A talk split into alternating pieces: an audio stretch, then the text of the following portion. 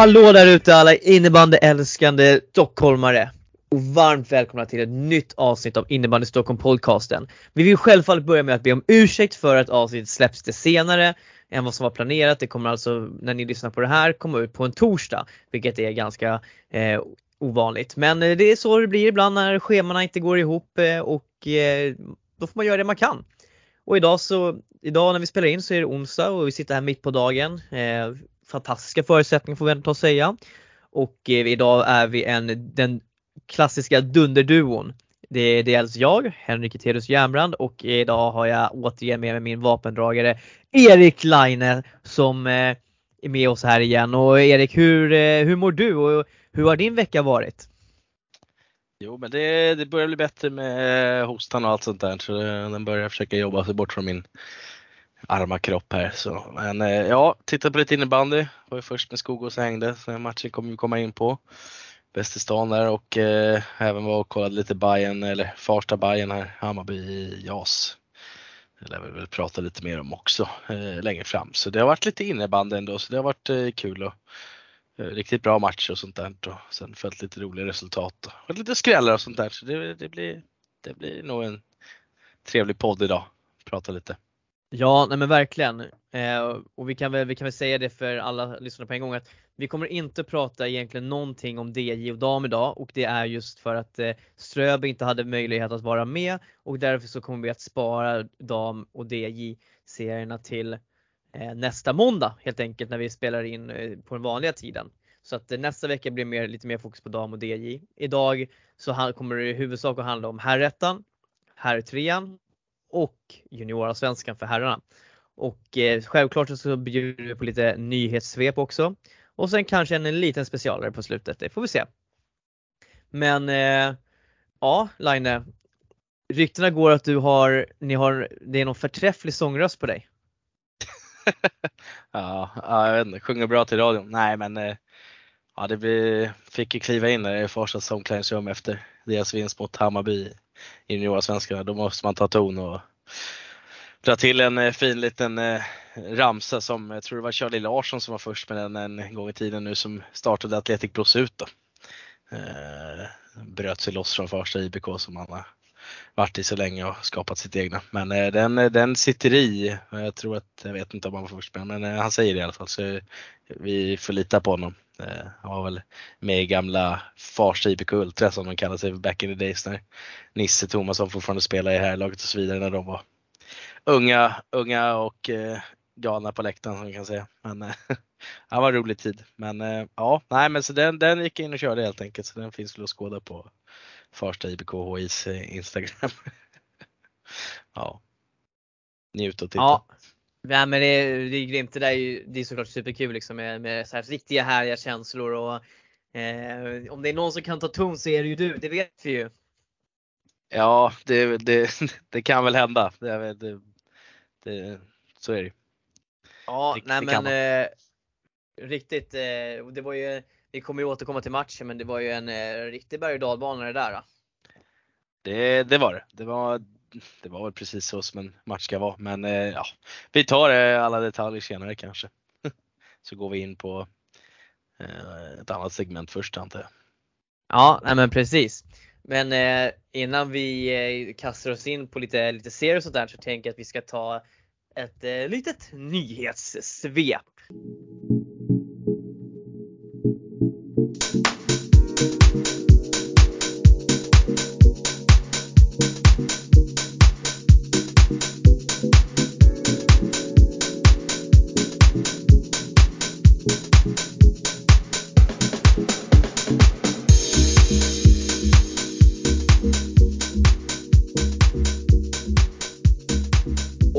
Eh, idag så kan vi, vi kan väl börja med då i ändan att vi gratulerar det svenska herrlandslaget till sitt tionde VM-guld. Eh, det var väl aldrig något snack riktigt där eh, i, eh, i eh, finalen om vilka som skulle vinna. Sverige tog kommandot ganska på en gång och ja, men släppte väl aldrig liksom riktigt taget om matchen. Och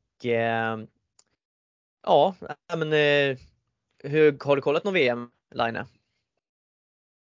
Jag kikar lite grann, eh, det jag hunnit. få på på tvn här när jag varit hemma. Ofta så gör man väl någonting annat när matcherna går men jag kollade så mycket jag kunde. Såg eh, finalen i alla fall och, och slutet på det. Så det var väl kul att kunna njuta lite landslagsinnebandy. Inte alltid, alltid det spelas helt enkelt. Ja, jag ska vara ärlig och säga att eh, jag hade velat gärna velat se mer av VM än, än eh, vad jag gjorde och jag ska väl, jag ska faktiskt vara ärlig och säga att gruppspelet är inte superintressant förutom matchen mot Tjeckien egentligen. Eh, det andra förväntar man sig lite att Sverige ska vinna så att, eh, men däremot så såg jag Finlandsmatchen såklart och eh, jag måste säga att eh, Jon Hedlund i straffläggningen alltså jäklar vad bra han är på straffar alltså. Han är ju lite straffspecialist och det, det såg man verkligen mot Finland och det jäklar vad han kliver fram där. Och sen vill jag faktiskt ändå säga det för alla, eller för alla som lyssnar också, att Robin Nilsbergs straff som han gör där är riktigt, riktigt snygg. Och jag vill också framtida, i tanke på vad experterna också säger, att det, där är ingen Zorro, nummer ett. Det han gör är att han drar en, gör en dragning åt sidan och lägger upp den med, med kroken. Liksom. Det är inte så att det är någon form av golfsorro eller vanlig sorro som man har sett förut, utan det här är kvalitet. Eh, eh, kvalitet eh, straff rakt igenom. Och jag såg att Thomas Brottman också var ute på Twitter och skrev om det, liksom, att sluta liksom snacka om Zorro. Liksom, det, här är, det här är bara innebandygodis. Så är det. Så är det. Nej, det är väl ingen eh, det är ju bara en liten vad ska man säga, dragning åt sidan och tillbaka så det är väl en liten mini Eh, golf Zorro efter men det är ju inte alls i närheten av att vara en Zorro Sverige, verkligen. Om man ska benä ha benämningarna rätt sen vart det ligger någonstans. Men det, nej, det är godis som du säger och det är ju nära att Fillas keeper faktiskt är på eh, taren den också. Så det är surt för deras del men eh, kyligt att kunna lägga en sån i ett sånt avgörande moment. Och det, ja, det är ju win it or lose it så är det, det är kul att eh, ni expert går fram och gör just mot Finland också som man har fått så mycket hat ifrån på läktaren. Så det, ja, ja men nej. precis, det måste ju vara en upprymd känsla att kunna vinna sätta den när man blivit utbuad precis innan straffen. Exakt. Nej, det är väl då man ska fram och göra någonting. Men det är väl som alltid, gå in och göra någonting du tror på så får du bära eller brista. Du kan inte hålla på och tveka när du väl är där framme. Så det är väl Nej, det var coolt, coolt att se den faktiskt och att han, han vågade göra det sådär. Så det, nej, det är fantastiskt. Cool känsla. Ja men verkligen och eh, jag tänker att vi skickar med oss också ett eh, extra grattis till eh, vad heter det, våra, några av våra Stockholms fostrade spelare där i form av Niklas Ramirez, Kevin Haglund och eh, Albin Sjögren är väl också Stockholms tåg från början? Ja, det ska man väl minnas att han är helt enkelt. Det, det... Och vi drar den till Hampus Arena också. Han är, från, han är väl från, varit till Hässelby tror jag, eh. Ja, precis. Ja. ja. Så att ett extra grattis till våra Stockholmsfostrade lirare där i svenska landslaget. Mm. Kan um, Billy Barkarby som modeförening om jag minns rätt, eh, Albin Sjögren. Men det var många år sedan. Många år sedan. Ja, ja precis. Ja, dock är han ett år yngre än mig så det ja, jag lät ju lastgammal när man sa sådär men det, det är jag inte. ja, vad är fan inte jag då? då? Ja, du är jättegammal. Fan, det är nästan veteranlaget snart. Ja, det är sant. Skog och skalla kanske. Snoken, Snoken vill ha det där. Ja, men ja, precis. Ja, men ja. Eh, vi rullar vidare. Mm. Eh, I helgen så var det tävlingskonferens eller tävlingskongress eh, på Stockholms innebandyförbund. Tävlingskonferens är det, så att vi verkligen blir rätt här nu också. Och eh, det här är ju en återkommande träff varje år eh, där distriktets föreningar får möjlighet att diskutera aktuella tävlingsfrågor och kanske sånt som eventuellt ska upp som de vill skicka med förbundet till det stora förbundsmötet där, där alla, alla innebandydistriktens förbund ingår. Eh, eh och elitklubbarna då i, i svensk innebandy. Men det som egentligen så fokuseras mest på eh, under den helgen enligt förbundet själva var ju då eh, svensk innebandys förslag till seriestruktur i förbundsserien på seniorsidan. Det här var vi ju inne på ett par poddavsnitt förut där om att okej okay, man vill man ser över att minska allsvenskan till exempel, att det ska bli en annan, mer division 1 till exempel och dylikt. Man pratade även om eh, en utvärdering som gjorde den SIO-anpassade tävlingsmodellen för barn och ungdom. Och sen kanske det då, då som eh, jag jättegärna vill höra din eh, åsikt om Lion och det är ju att Djurgårdens IF, IBF gjorde ju en motion om att man skulle återgå till upp och nedflyttning i juniorserierna. Och eh, hur ser du på den biten? Det finns väl fördelar och nackdelar med allt för att säga något demokratiskt eller lite politiskt. Men eh, det är väl, jag tycker det är ju, när man har varit i junior, junior i många år så tycker jag väl att det är kul när det blir lite tävling om dem i de serierna, att man inte behöver anmäla sig och sådana grejer utan det, det ska väl vara lite tävling om det tycker jag och det ska vara viktigt att kunna behålla de här platserna i HI1 och man avancerar från HI2 och HI3. Eh, och framförallt det slutspelet i, i HI-serierna skulle jag verkligen vilja ha tillbaka, men det gjorde ju någonting jag har nog pratat om det förut med de här spelarna som blir för gamla för JAS. Då HI-spelet, där får du vara ett år äldre och spela fortfarande också. Eh, Medan juniorallsvenskan blir du för gammal för. Det var ju enklare att behålla de spelarna som låg mellan herrlaget då i ja, till exempel Farsta eh, eller damlaget om det nu är så man är i en sån förening så var det ju enklare att behålla spelarna som blev ett år för gamla och kunna ha en träningsplats i herrlaget och samtidigt satsa för att vinna slutspel i HI-serien för det var ju ganska stort då tyckte jag på den tiden när vi, när vi höll på med det och, och brukade gå ganska ofta till slutspel med Farsta också så vi tyckte det var en kul grej. Också utöver DM som det hette då innan det blev bäst i stan. Eh, så jag, jag tycker väl någonstans att det är positivt. Alltså, eh, så att man inte bara kan sitta där och njuta av sin plats för det som händer nu i H1 vad jag ser det är att det är ingen som egentligen bryr sig om serien. Och förut när vi pratade om den så var det ju en ganska bra serie. Alltså det var mycket duktiga spelare som spelade eh, H1 till exempel och även D1 kan jag tänka mig också. På de sidan vet jag inte exakt hur det sett ut men utifrån det jag har varit med om och sett genom åren så tycker jag att eh, eh den serien har ju det har varit mycket bra matcher, ibland oftast bättre än juniorallsvenska matcherna faktiskt. Så ja, nej, jag, jag har inte läst igenom motionen i sin helhet men eh, det låter väl som en bra idé. Sen får vi se vad du, om du kan ge mig några mer detaljer helt enkelt. Ja, alltså det finns ju så mycket detaljer att gå på annat än, annat än, annat än den som presenterades vid senaste årsmötet. Och jag tänker väl att det här kommer väl att komma ett beslut om sen eh, vid årsmötet inför den här säsongens slut sen. Men eh, jag tycker du tar upp väldigt, väldigt bra saker. Det vi kan ha sett nu det är att vi har en damjuniorserie som har fallerat totalt. Där man, inte ens, man får inte ens ihop ett underlag utan man har en norra och en södra. Eh, vilket innebär att det blir väldigt spretig kvalitet och kanske som jag upplever lite lägre kvalitet emellanåt också. Man satsar inte på dem, den serien lika mycket. Eh, samma sak med här juniorserien, precis som du säger. Eh, H1 känns inte alls het. Folk lägger inte ens upp någonting om det längre. Liksom det, den ligger bara där och pyser. Jag kommer ihåg för några år sedan när, man, när jag körde Vändelsö och jag menar det var ju, då var det liksom vin på vinst eller alltså då var det på liv och död i H1. Jag menar, eh, vi var ju skitbesvikna när vi åkte ur ettan. Eh, dels på grund av att vi gjorde en fiaskoinsats mot Farsta i sista omgången. Eh, men också för att vi, vi, blev, vi, blev, vi blev bortdömda där i en match mot Tullinge. Men just där känslorna som var de var ju viktigare än juniorallsvenskan. Alltså det var, det var verkligen så och jag tycker att det är jag tror att det är viktigt för Stockholm att ha en juniorserie som har en stark dignitet. Sen tycker jag så att man får se, se över liksom att se till att nivåerna är rimliga. Är det som så att vi har ett lag som kommer in och kanske tokdominerar HI3, ett nytt lag som inte varit med, då kanske de ska få en direktplats upp till här junior 1 sen ändå. Samma sak när man märker att ett lag eh, går väldigt, väldigt dåligt i här junior 1 och alltså är slagpåse att man då kanske ska kunna skifta plats på ett lag i HJ2 och HJ1 till exempel. Men du vet för att det ändå ska liksom bli, vi vill ju ha de tuffa matcherna och tajta. Men att liksom att, men något sånt, kan man hitta, kan man hitta någon form av kombination kanske? Jag vet inte. Men jag håller helt med, vi behöver få tillbaka tävlingsmomentet i juniorserierna för att just nu så känns det som att de inte ger någonting och det känns inte som att spelarna vill göra, spela dem. Man har förskjutit all den digniteten som juniorinnebandyn har till juniorallsvenskan nu.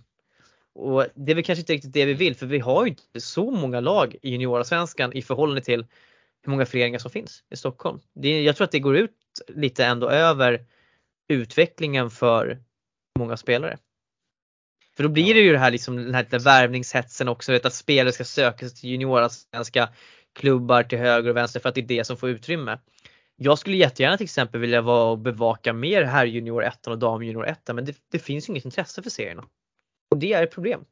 Ja, nej, men man ser det ur den stora aspekten som vi pratar om hela tiden och som svensk innebandy, även Stockholm vill se, det är ju det här med spelarutvecklingen. Liksom, men vad sker? Ja men då måste ju kanske kunna ha lite kvalitet på serierna och framförallt i Stockholm. Och mm, vi ska prata om hur många stockholmare som tar sig till landslag och så vidare och allt möjligt i rätt förutsättningar. Jo men då kanske det gäller och då kan ju börja, det är en, en bit av kakan såklart det här med, med HI och det i serierna såklart att kunna få ihop något, någon kombination där som du pratar om så att det blir bra. Men nej, ska man se hur det stora hela så behövs det ju fixas tycker jag för att det ska liksom, vi ska ha någon utveckling på spelarna och desto mer tajta bra matcher som du spelar då blir det ju bättre som du säger. Och nu söker sig alla till några vissa ja-slag och sen blir några vissa ja-slag typ slag på sig också. Det, det, det, är fortfarande inte bra där heller. Så det, det, du, du har en du har ju HIC och DIC som är helt totalt kaputt och skitdåliga och inte alls något intresse och så får du halva JAS-serien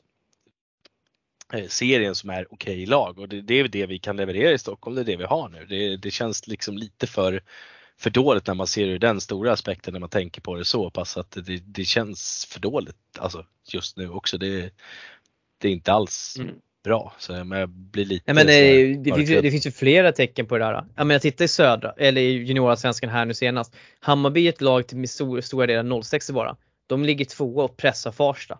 Alltså mm, i en mm. match. Alltså 06 så pratar vi. Äldsta killarna ska ja. vara födda 04 i juniorallsvenskan. Det tycker jag säger en del ändå. Inte för att jag, inte för att, alltså Hammarby är ett jättebra lag. Men ändå. Ja, de har gjort det bra. Ja. Men egentligen, alltså ett, det ska ju vara ett fullt, ett fullt 04-lag bör ju vinna mot Hammarbys 02 med den erfarenhet och rutinen som de ändå har hunnit att bygga på. Och sen tittar vi i juniorallsvenskan D så är det, är det väl Rosersberg Arlanda som ligger eh, längst upp i den serien. Om jag inte missminner mig, eller i alla fall i toppen. Ja precis, de ligger väl där i toppen. Och det är ändå ett lag som har influens från Uppland också. Även om de spelar. Så att jag menar. Jag, jag vet inte, det, jag tycker det, det är ganska talande bilder för vad som händer när det inte finns en god och sund konkurrens. När det blir slagpåsar eh, och där, när det blir liksom HI-serien blir urvattnade. Men jag, jag, jag, tror man behöver verkligen se över det här det ska bli intressant att se vad, vad årsmötet beslutar och vad för tävlings, eh, eh, tävlingsutskottet eller vad man ska kalla det för på förbundet kommer fram till gällande den här frågan. Ja, det blir intressant att se vad de eh, kommer fram till. Om det blir något vettigt eller om det blir pannkaka. Men eh, no några delar lär väl eh, förhoppningsvis utvecklas och bli bättre. Så Ja men precis. Men eh, vi joggar vidare med en, med en sista nyhet då och eh, då tycker jag att här vill jag, ska jag passa på faktiskt att hylla ett litet roligt initiativ som jag har noterat här eh, och eh, fått höra om. Och, jag tycker ju att det är superkul att se lite sådana här saker som om när man är inne från omklädningsrummet liksom om vad som händer efter matcherna. Du vet. Ja men som du var, var med i Farsta, det är kul att se de där känslorna du vet efter en, efter en vinst och sånt där. Och jag vet att eh, Tullinge eh, och eh, eh, Jocke Magnusson där har ju kört sån här mic'd up till exempel med vissa spelare. För de också tycker också sånt där det är jättespännande och kul. Eh, och eh, sen så tittade jag liksom på lite, jag tittar ganska mycket på NHL också. Då så såg jag till exempel när man hade varit inne och tittat i omklädningsrummet när det, Chicagos nya coach Luke Richardson, hur han och han ger och sånt där. Sånt är superkul.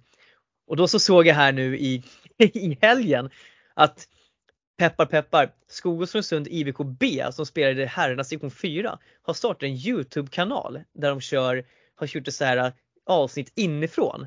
Det är ganska kul faktiskt. Jag skulle kan alltså sånt där, det, det är han som har gjort det, Nils Törnevik. Jag måste säga att jag är faktiskt imponerad. Det är, sånt där tycker jag är jättekul att se. Även om det är liksom en, bara ett division 4 lag så är det liksom det är spännande ändå. Det är alltid kul att se liksom om hur hur saker och ting går inför match, hur lagen är, vad det är för tugg. Så att alltså, flera lag gör sånt här. Det är jättekul och det är otroligt uppskattat tror jag också. Eh, så följ Tullinge och Skogås exempel och kör lite mer grejer inifrån. Det är riktigt kul. Och det kanske finns flera som gör det men bara jag inte har sett det än. Men jag vill verkligen trycka på det att eh, sånt där ger mervärde. Ja, jag kollade upp eh, på Youtube direkt. Jag gillar att kanalen heter Brunkarna. Det är fantastiskt. Ja, men de, har ju, de, de förstår ju sitt syfte i förhållande till vilken serie de spelar i. Ja, det var ju Nynäshamn de mötte också. Brorsan fick de möta där. Kalle han hängde en liten påse där på slutet. Men han var, inte nöjd, han var inte nöjd med insatsen tyvärr. Han ville vinna. Det var, han var inte jättenöjd. Det vet jag. Han är arg. Så, han är arg. Ja, vi får se om han lyssnar på det här så kanske han slår en pling sen och säger vad fan säger du för någonting. Men ja, det var kul att se faktiskt. Nej, men det är kul med lite så här inifrån och eh, om någon kan skapa någonting. Mm, man har ju haft lite tankar och idéer själv, men sen är ju inte jag någon höjdare på att producera någonting kanske. Men ja, det är kul med lite sådana grejer. Det är bra. Det skapar mer mediaintresse och allting och kunna lägga ut allt som händer runt laget. Det är underbart faktiskt. Så det, nej, det är ju värt en hyllning faktiskt, verkligen. Riktigt kul. Ska följa. Ja, och sen kanske inte alla vill se det men Nej, för de som vill göra det så finns det. Alltså det, ja, det är det som är roligt, liksom, att man bjuder på sig själv. Då får man ändå, ja men jag, jag backar sånt där. Jag tycker det är superkul. Ja, verkligen. Men eh, Line, jag tänker att eh, jag har inte så många mer nyhetsnotiser än dem utan eh, jag tänker att vi, vi rullar in på Bäst i stan helt enkelt då. Det låter ypperligt. Det låter ypperligt. Då kommer det här.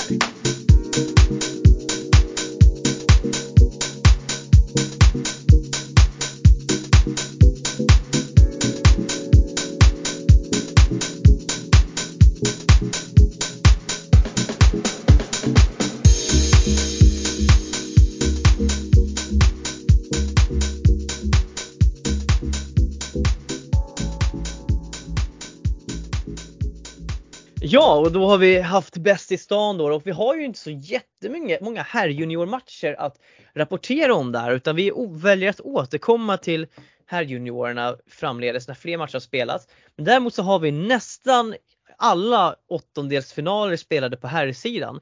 Och vi har ju redan pratat om Ekerös vinst mot Djurgården i ett, några avsnitt för ett, några, några veckor sedan i och med att de spelade redan 29 oktober. Eh, men nu eh, här förra veckan under landslagsuppehållet så har flera lag passat på och eh, spela och vi har ju eh, några riktiga skrällar. Så jag tänker att jag bara drar resultaten här och sen så kan vi väl göra några nedslag. Och eh, utöver Ekerö-Djurgården som slutade 5-4 till Ekerö så har vi sen Hammarby som har mött Salem. Det slutade med 1-7 vinst för Salem. Tungelsta gick upp mot Tullinge, vann med 5-4. Täby FC eh, från division, eh, 1 mötte Nacka. Där vann Täby med 5-3. Värmdö mötte Älvsjö. Värmdö vinner med 6-4. Skogåstrångsund IBK mötte Hässelby. Förlorade med 7-8. Och sen så har vi då de två matcherna som inte har spelats än. Det är Vallentuna IBK mot AIK IBF som spelas den 22 november 19.30 i Rosendalsskolans norra sporthall. För övrigt ett jättelångt hallnamn. Eh, sen så har vi den sista då, då som, är, som spelas nästan vid jul och det är ju Huddinge IBS som tar emot BL Barkarby i Fleminghallen den 6 december 1945. Och nu när vi har rabblat det där och ni har fått höra alla de här resultaten så tänkte jag lämna över ordet till dig Line. Vilken match har du reflekterat över först och främst? Ja, nej men det Tungesta och Tullinge han ju spelas innan den egna matchen med Skogås här mot Hässelby så man har väl hunnit reflektera lite över eh, Tungestas skrällseger över Tullinge såklart. Det, det är väl något man måste behandla direkt tänka och, och gå igenom. Eh, eh, ja, 182 pers i publiken i Åbyhallen i Haninge, fantastiskt. Och Tungesta var ju nära förra året mot Tullinge, eh, men då spelade ju Tullinge kanske på lite annat folk vad jag fick höra i alla fall när jag pratade lite med Tullinges gamla tränare faktiskt i Farstallen förut, eh, Rickard Gustafsson. Eh, ja, och nu spelade de väl ändå med alla så som jag förstod det. Och eh, ja, det blev ju tack och godnatt där. Och efter två väldigt fina straffar av Kalle Eriksson, en gammal, eh, ja han är ju från Tungesta från början och även haft han i Farsta. Riktigt eh, goda handledare på den killen. Eh, Ja, det är ett sanslöst backhandmål han gör alltså. Den ja, är ju ruggigt det, fin alltså. Så är det ju. Det ska han ha och det är, det är kul att han får lite hyllningar faktiskt, det är han värd. Jag vet att han har kämpat lite med självförtroende förr i tiden, hade han som juni så det, det är kul. Kul att se att han, han fortsätter att spela och, och gör det bra också. Så det, jag är glad över det. Så det är kul. Men ja, Tullinge, vad, vad ska man säga där? Det, det går hyfsat knackigt i serien och eh, det går tungt även här och visst belyser väl något större problem som kanske finns inom Tullinges väggar. Eh, ja, vi får. Ja, och eh, vi kan ju stanna det att de här två straffmålen som Kalle Eriksson gör för Tungesta blir ju ändå liksom lite avgörande. I och med att Tungesta vinner med 5-4 och då missar man ju ändå en straff också som man fick mitt under matchen. Och eh, innan vi går in på lite mer Tungesta så vill jag verkligen bara ge Tungesta en, en, en hyllning. Vi, vi var lite skeptiska till dem inför säsongen också i tvåan, liksom, men hur skulle de klara sig att gå? Men Eh, och nu ligger de ju fortfarande, de ligger ju på kvalplats just nu och Ja, det bara fyra poäng. Men det sjukt, sjukt starkt. Alltså slut Tunge, tull, eh, Tullinge, även om Tullinge kanske gör en dålig match. Och om vi ska gå tillbaka till Tullinge då, då. Alltså det här är ju, det är ju beklämmande ändå. För att man, alltså vi pratar alltså att de torskar mot Tungesta eh, och som sagt, jag tänker inte ta någonting ifrån dem. Men de ligger som sagt på kvalplats i herrarnas division 2. Tullinge spelar allsvenskan och har det laget de har med sig. Alltså det måste ju jag förstår verkligen inte hur de inte kan vinna den här matchen. Det ska vara sån skillnad. Och Mm. nej, jag, jag, det här, jag tycker det är beklämmande. Eh, vad är det som händer i, i Tullinge egentligen? Alltså för att eh, det är en tung säsong för dem just nu. Verkligen. Jag fick väl höra lite från eh, Tullingehåll att inställning och förberedelser var väl inte eh, A och O tydligen så som jag ska tolka det men sen vilka detaljer som finns inom den ramen det vet man ju inte riktigt. Så. Sen sprang jag ju på Jonas Andersson, tränare i Tungesta eh, i, Skogåshallen inför eh, Skogås eh, åttondelsfinal mot eh, Hässelby. Eh, han sa det, han ni tror ju inte riktigt på oss i podden va så det Nej, jag sa det. det. Nej, det får vi väl ta tillbaka. Men eh, ja, de får väl fortsätta leverera i se- serien också. Det är väl det viktigaste kanske för Tungesta. Eh, Sen att man tog sig vidare från det här är ju starkt. Men eh, de, en hyllning ska ni få ha Jonas, det, så, så är det ju. Sen gäller det att ni kämpar på i serien också. De gick väl och förlorade senaste matcherna direkt efter bäst i stan. Men eh, ja, vi får se om de kan rycka upp sig. Ja, nej men verkligen hyllas den som hyllas bör och eh, här gjorde Tungesta det riktigt föredömligt. Eh, och notera också att Andreas Kennedy fick göra en kasse. Det är fint. Ja men precis, precis. Han och, kommer igång lite där, det är bra.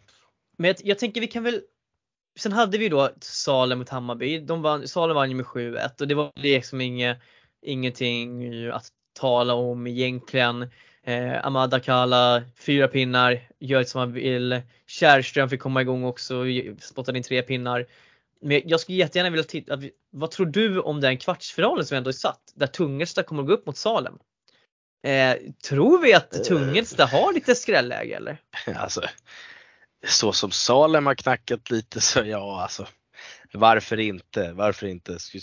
Nu är det lite straffar igen och sådär. och Ja, visst, Salem har väl börjat hitta lite rätt men de hade det. Hammarby stängde ner Salem ganska bra i två perioder. Alltså jag pratade lite med Andreas Åslund där också men en fiskepolare som spelar där. Eh, Dahlberg missade straff bland annat där i början. Men eh, det var, de gjorde väl om lite där inför tredje eller vad och sen började det ramla på lite bakåt tyvärr. Men eh, visst, Tungesta, gör de allting rätt så kommer de nog kunna ge Salem en fight. Om Salem inte alls är på tårna då, då kommer de nog kunna leverera lite igen. Det kommer vara en helt annan match än mot Tullinge säkert men Och det, det, det som man ska säga om den matchen eh, mellan Hammarby och Salem är ju att det var reservmålet Albin Hillbom. Eh, en talangfull målvakt men det är ju inte Christian Edeborn till exempel eh, som står.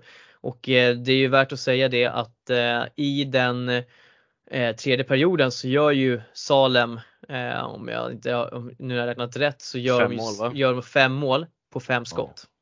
ja, I den perioden. du ser. Eh, och eh, så att nej, det är eh, som sagt spel, siffrorna där spelar kanske inte matchen. Det, det är ändå är ändå en ganska relativt jämn match i två perioder. Och, um, men ja, men jag, jag tror att eh, jag tror Tungesta kan bli lite obehaglig överraskning för Salem ändå fortfarande. Är ju, jag, men eh, jag tror ändå att Salem ska lösa det där i slutändan alltså. Ja, på förhand ska de ju det. Så det, det Men det kanske Tungesta är nöjd med att vi säger. ja exakt, det är så. Ah, nu tror ni inte på oss igen och så då tar de det. Men eh, ja det är väl skrällarnas turnering nu får man väl säga det. Så Det är väl lite som FA-cupen här i, i England kanske. Ja. Får, får vi se det som. Och jag tänker att innan vi går in på den matchen som du vill prata om så tänker vi bara att vi ska säga att Värmdö slår med Älvsjö med 6-4. Styrkebesked utav Värmdö tycker jag. Och eh, jag kikade lite på match, lite, lite, lite highlights och lite, pratade med lite, lite folk och eh, alltså man gör ju, eh, Värmdö gör en väldigt, väldigt bra tredje period. Eh, även om Älvsjö kommer till och gör lite, får en del avslut så man håller, man går ändå upp till en 5-3 ledning där och gör det väldigt jobbigt för eh, för Älvsjö. Visst man får in en tidig reducering där redan vid 10.44 eh, och sen missar ju Ferrarias straff. Man behöver ju ha de där eh, marginalerna med sig. Men jag tycker man jobbar riktigt bra i sitt eh, försvarsspel när de plockar keepern och Lundmark får ju göra sen 6-4 i tomkastet till exempel.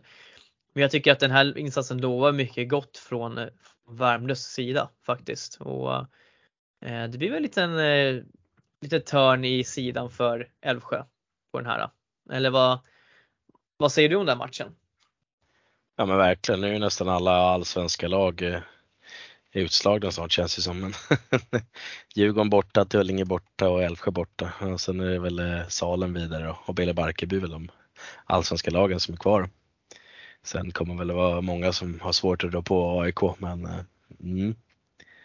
Ja, det, känns som att det, det, känns som att det är upplagt för AIK ändå. Eh, ja, jag ja. ser kanske att Bele, jag tror, jag, ja, jag tror ju att det, det blir, kan, kommer att bli antagligen eh, BL, det skulle, det skulle vara kul med BL och AIK i, i en final, men det kommer ju inte att bli så. För att skulle AIK och BL vinna sina matcher så möter de ju, möter de ju eh, eh, Ja men de, så är, möter de ju Hässelby respektive Värmdö. Och ja. eh, då, då möter de ju varandra i semifinal redan. Tyvärr. Ja, du ser. Eh. Finalen redan i semifinalen då. Kanske. Ja precis. Om man, se, om man får se det så. Ja, men eh, vi, måste, vi pratade ju om Skogåstrångsund IBK och hur de gick vidare från eh, DM-gruppspelet. En jättefantastisk bedrift. Och eh, gör det otroligt jobbigt för Hässelby här i, i, eh, i Skogåshallen. Och eh, du var ju där Line och eh, jag hade tyvärr inte möjlighet att vara på plats men berätta liksom hur, hur nära var det?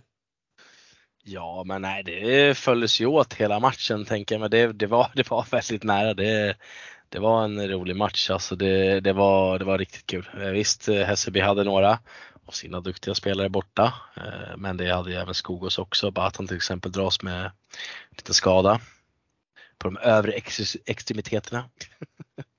Nej, men han har väl något, lite tjalder med några reben tror jag det var sådär. Fick någon fullsmäll mot Ingarö så som jag minns det. Så ja, Eh, han får krya på sig lite så eh, ja, det Hässelby spelar mycket på chans tycker jag. De spelar runt, de har bra rull, det har de. De är riktigt duktiga, de är snabba. Eh, spelar in den mycket centralt från sidorna och försöker slå in den på chans bara. Och Skogås tappade lite markeringar framför mål, den studsade med ibland och sådär. Så det, det var ju tungt när de målen väl kom in då, men annars tycker jag gjorde det bra i Skogås ändå. Och, och följde gameplan ganska bra. Då. De, eh, Eh, Hässelby drog vi iväg till en 3-1 ledning där i första. Eh, sen i period två då, så satte ju Maximilian eh, en av sina straffar, den fina som jag filmade sen. Det var också en liten sån här, inte riktigt, en liten Zorro var det väl, men en liten sån här Nils variant nästan. Men, eh, inte riktigt. Sen blev det lite gurgel där när Jonathan eh, Segerlund eh, åkte ut. Han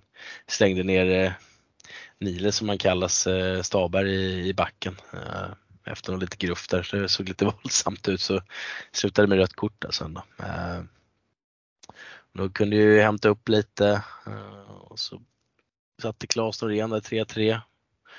Så gå vidare till en ledning och då kändes det ju riktigt bra i, i skogsläget uppe på bänken där kändes det riktigt bra. Eh, sen så kommer ju Hässelby tillbaka då och så hinner reducera lite inför PO3. Eh, ja, fortsätter ju bli lite ställningskrig, går ju fram och tillbaka. Filip Jurkell som har kommit över på en liten dubbel från Tyrs Trollbäcken hänger ett viktigt 6-6 mål efter Maximilian missade sin andra straff då. Uh, inför tredje perioden. Uh, sen kommer ju såklart Rasmus Alén Bonero och Charlie Parastadidis och hänger 6-7 och 6-8. Där börjar väl luften gå ur lite då, men eh, det var ändå ett tag kvar kommer Bjurkell med ett riktigt kämpamål och, och får in 7-8 men sen kommer vi inte riktigt närmare än så då. Eh, och Hässelby kunde hålla undan och vinna med 8-7 men eh, det, var, det, var en, det var riktigt eh, kul fight alltså. Det, det ska sägas. Jag är stolt över Skogåspelarna faktiskt som kämpade på riktigt bra. Mot ett så pass bra motstånd ändå. De, de ligger rätt ja. så högt i division 1 om man ska se det så. Så det, ja. Nej, ruggigt, Nej, ruggigt, ruggigt starkt styrkebesked får man ändå ta och säga. Och nu är det bara, bara att de ser till att hålla den här kvaliteten liksom hela, hela serien här nu i division 3 också. Mm, mm. Och, eh, men jag tänker att vi, innan vi hoppar av bästa stånd så ska vi bara nämna kanske någonting om Ekerö Täby som möts i, första, i en av kvartsfinalerna också. Eh, återigen tycker jag väl att det här känns som en eh, lottning som ändå Ekerö får ändå vara relativt nöjda med va, tänker jag ändå. Det känns som att det mm. där kan bli en riktig målfest. Ja, det borde man ju tänka sig. Det är sjukt att de bara släpper in fyra mot Djurgården så det är att Djurgården inte ens kan göra mer än fyra på Ekerö. Det, det, det är ett bra stycke i beskedet båda hållen. Så det, så, ja, se. Nej, det blir nog, ja. det blir, den blir riktigt intressant. Ja, nej men eh, ja, jag, fan, ja, jag har svårt att tippa. Jag ser inte att Täby är givna favoriter i den här matchen. Så jag tycker det känns ganska jämnt ut faktiskt. Eh, dessutom så är Ekerö hemmaplan också. Eh, så att eh, ja, det är spännande att se. Men eh, med det sagt så släpper vi Bäst i stan och eh, rullar vidare på lite eh, herrettan då helt enkelt.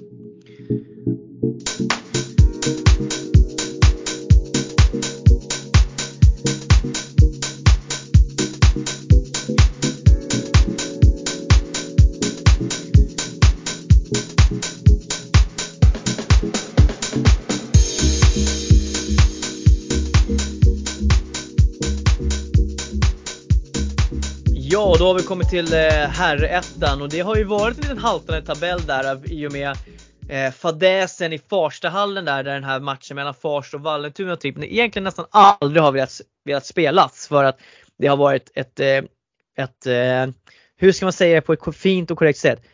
Ett eh, praktfiasko med att ställa in de här matcherna på grund av lite småklister på golvet som knappt har varit.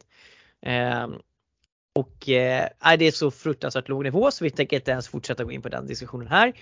Men eh, har, nu har vi ju alla lag som har spelat sju matcher det här Line och eh, det vi kan se är ju att vi har en eh, Vi har Värmdö etta, en förlust bara hittills. Vi har eh, Farsta på tvåa. Det är två förluster. Tyresö, de ligger ju där uppe också med en förlust och eh, en sudden def, eller sudden eh, oavgjord. Och eh, sen har vi Rosers Arberg, Rosersberg Arlanda på en fjärde plats med 15 inspelade poäng. Och sen Hässelby som jagar där bakom. Och närmast sen är Täby där bakom på 11 poäng. Hässelby hade 13 för övrigt. Och det känns ju ändå lite som att tabellen börjar sätta sig. Vi har ett eh, Uppsala Teknologer som fortfarande går knackigt och eh, tungt. Eh, fick bara 7-7 mot Balrog här senast eh, när de eh, spelade sin senaste match och eh, tappat Joakim Alvinder rakt av nu som är helt klar för AIK. Han kommer inte tillbaka. Och eh, men, eh, jag tänker att du kan väl börja. Vad, hur ser du på ettan just nu i det läget som den är i? Ja, men det är väl som du säger, det börjar ju sätta sig lite nu. Eh, börjar väl hitta ett kanske ja, topp 6 eh, lagen kanske. Ish, det är väl de som du nämnde där i början och sen har vi lite under där om botten bottensexorna eller vad man ska kalla det. Eh, som det kommer nog kanske vara lite tajt om. Valler kommer väl få det tufft och Hammarby, ja de har väl värvat på en del här nu så vi får väl se vad de kan klara av men det ser väl tungt ut och ja, teknologerna är ju ett, ett kapitel för sig. Vi får se om de blir ett mediokert division 1-lag här nu när de har tappat alltihop men eh, det verkar ju inte gå jättebra där. Sen får vi se om de kan knapa ikapp på Björkling och Nacka som också går lite knackigt då. Men eh, Nacka har ju potential och de gör ju ändå mycket mål och sådär. De släpper väl in en del också tyvärr då, eh, som är väl deras lite akilleshäl. Men ja, Vallentuna tog en viktig vinst där och den här klistermatchen som vi kan kalla det senast, den var jag faktiskt kollade på. Eh, och Farsta kom inte alls upp i nivå verkligen. Och Vallentuna spelade riktigt bra faktiskt. Det var ju även utan eh, bröderna, vad heter de? Eh, herregud, tappade namnet på dem bara för det. Eh, Bröderna Nyholm, Ny, men Nyholm, spelar det tack, från när man exakt. har Joakim Ekeberg? Exakt vad jag tänkte säga. Herregud vad bra han var den matchen. Han gjorde nästan lite vad han ville faktiskt och eh, ja, det var läskigt att se. det var ruskigt bra. Han, han, har ju, han, han, har ju varit så deppig över att vi tippade att Nyholmbröderna skulle göra mer pinnar än honom så att Han var ju Ja, tvungen att visa nu när de var borta vem det faktiskt är som är chef för det där Ja, Vallentuna. du ser, ja nu, nu är han verkligen chef det. det är. Nej, det gjorde han riktigt bra. Nej, Farsta kom inte riktigt upp i nivå. Sen kom ju Farsta och spelade mot Ballog här eh, senast, vad tror jag också en match där de höll på att tappa. Eh, också en flyttad match tror jag från omgång fem var det.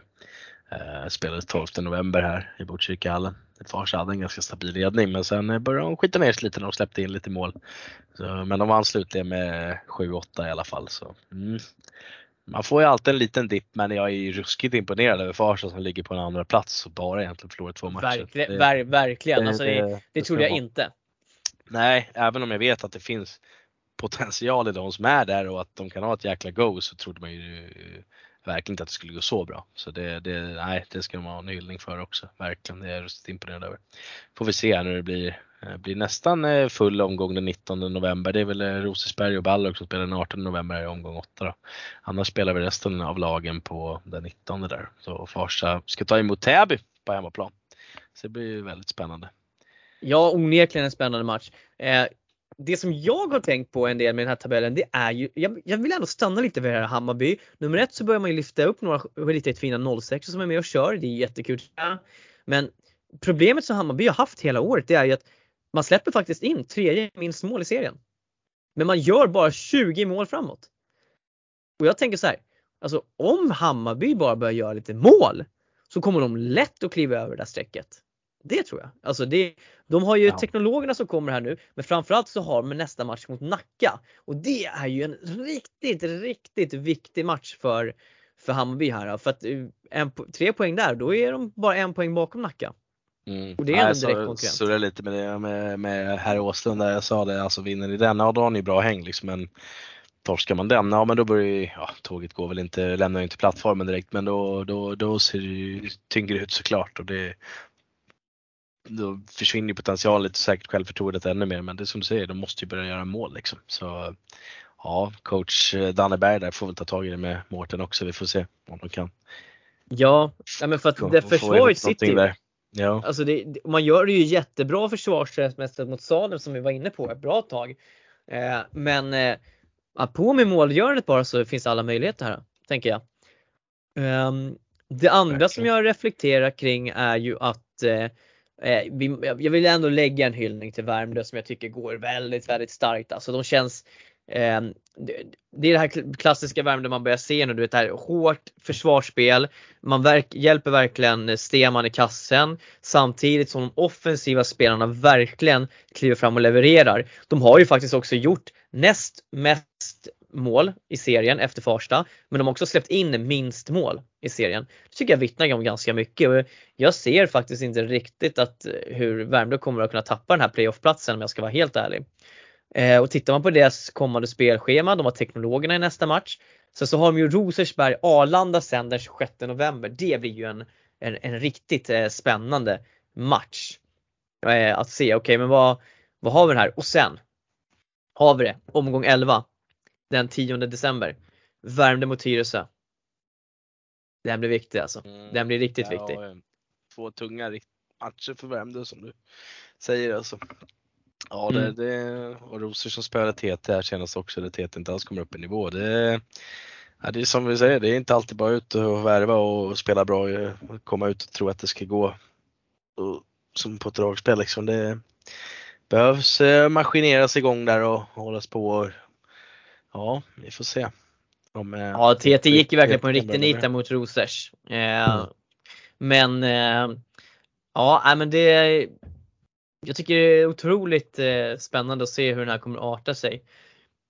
Mm, Och Skönt, eh, skönt, skönt att Rosers ligger på playoffplats. Det var jag som har satt dem där uppe. ja precis. Det, Ja, men det är precis utanför nu. Det, men Täby var jag lite orolig för. Den trodde man ju mycket mer på. Så det, ja, vi får se om de kan jaga men det är väl lite så här, är det inte Täby lite det här som vi pratade om också? Att det är lite fram och tillbaka. Men det är lite höga toppar och djupa dalar. Vissa prestationer är jättebra och sen så vi såg ju redan i början av säsongen att det var lite hack i maskineriet där ett tag också.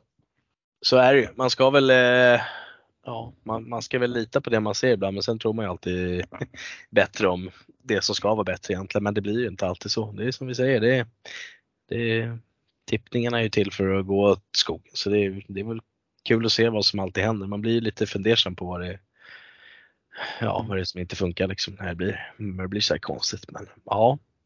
Vi kan väl eh, bara för eh, protokollets räkning så kan vi bara titta lite på hur, eh, hur poängligan ser ut här då. och då hittar vi topp på 20 poäng men eh, Vilde Westerlund från Värmdö. Eh, vi pratade mycket om honom förut. Eh, han har varit med i veckans femma på gånger här nu och eh, gör 18 mål hittills i år.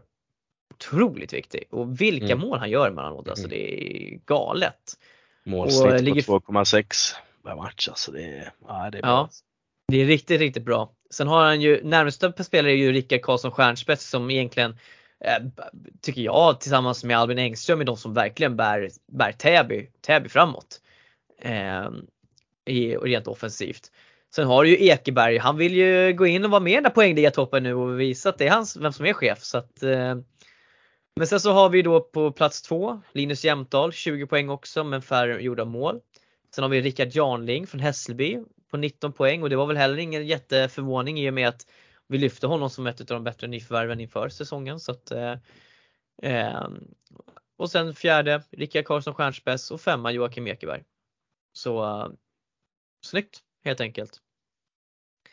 Och eh, Ja, men har vi, har vi någon mer take på herrettan eh, som vi ska vilja lyfta eller vad säger du, ska vi Eh, rulla vidare? Ja, vi är väl nog hyfsat nöjda där. Jag vet inte om vi ska gå igenom hela eh, näst, nej, nästa omgång, men det, det vi har väl alltså gått det- igenom det mesta tror jag, så det är väl inget konstigt egentligen. Tror jag. Ja, Vi, vi, Vi, trummar eh, vidare helt enkelt. Folk kan kolla det själva om de vill se det exakta spelschemat. Så.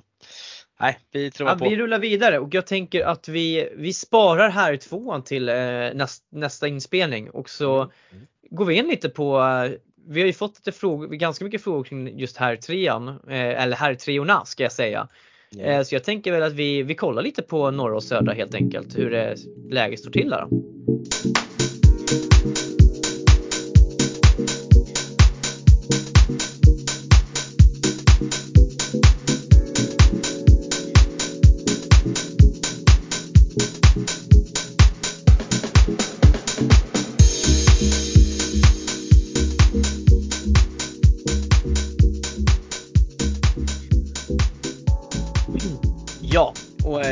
Börjar i eh, den norra serien då, då så hittar vi ju eh, i toppen där Älvsjö, AIK, IBFB eh, och gått riktigt starkt. Eh, fem spelade matcher, fyra gjorda, en oavgjord, noll förluster och endast tio insläppta mål. Eh, alltså det är alltså snitt max två insläppta per match. Riktigt starkt av Älvsjö här måste vi ändå ta och säga. Oh ja, Nej, jag vet att de har, har bra potential. Jag har ju sett dem spela några gånger och äh, de, de, är, de är duktiga. Eh, det är de verkligen. Eh, bra, bra gäng och det är, de är stabila liksom hela laget. Så det, de, de har något bra där, verkligen. Så det, nej, det, det, det, det är bara att lyfta på hatten.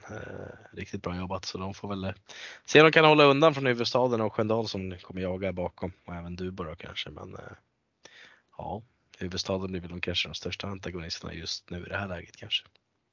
Ja, de har ju gjort det ganska bra värvningar också som eh, verkligen har eh, eh, spät på deras eh, titelambitioner. Samtidigt så, eh, alltså Högalid är ju som sagt ett, ett eh, riktigt eh, fiasko får jag ändå säga. Alltså det, det trodde jag verkligen inte att de skulle vara där nere och harva. Nej, där blir man Men- verkligen besviken. Ska jag vara helt ärlig så är jag lite förvånad över kvaliteten på den här, här trean om jag måste, måste säga. Alltså utifrån vilka lag som är med, hur det ser ut så tycker jag att det är, väl, det är väldigt tydligt topp och bott här nästan. Ska jag säga. Ja, men det är det väl ändå. Jag håller med dig verkligen. Det... Topp fyra känns det satt. Det är de, topp, det är de fyra som kommer vara i topp Ja, topp fyra. ja det, det känns ju rätt så rimligt ja. Sen blir det lite blandat där längre ner då från Rosers, Hässelby, Lidingö, Bandhagen, Högdalen, Högalid vilka som kommer harva runt lite där nere då. Men ja, Högalid är ju ruskigt lack på. Trodde jag är mycket bättre. ja, Det är väl lite det, som, där, det kommer du få leva med. ja, lite som Lidingö i division 2. Det ju nästan så att B-laget är bättre just nu i trean så de, är- de är ju mina två hatobjekt just nu. Ja, även Lidingö division 2 där, det Ja. kan vi komma tillbaka till nästa vecka Ja, så kommer jag verkligen. kunna säga vad jag sa där men Ja, eh, ja vad fan. Men eh, jag tänker så här ändå att eh, om vi tittar som till exempel Bandhagen där vi ändå kanske hade lite förhoppningar på eller ändå lite liksom att de kanske kan utmana lite men 13 mål gjorda bara framåt på fem matcher. Det är för lite.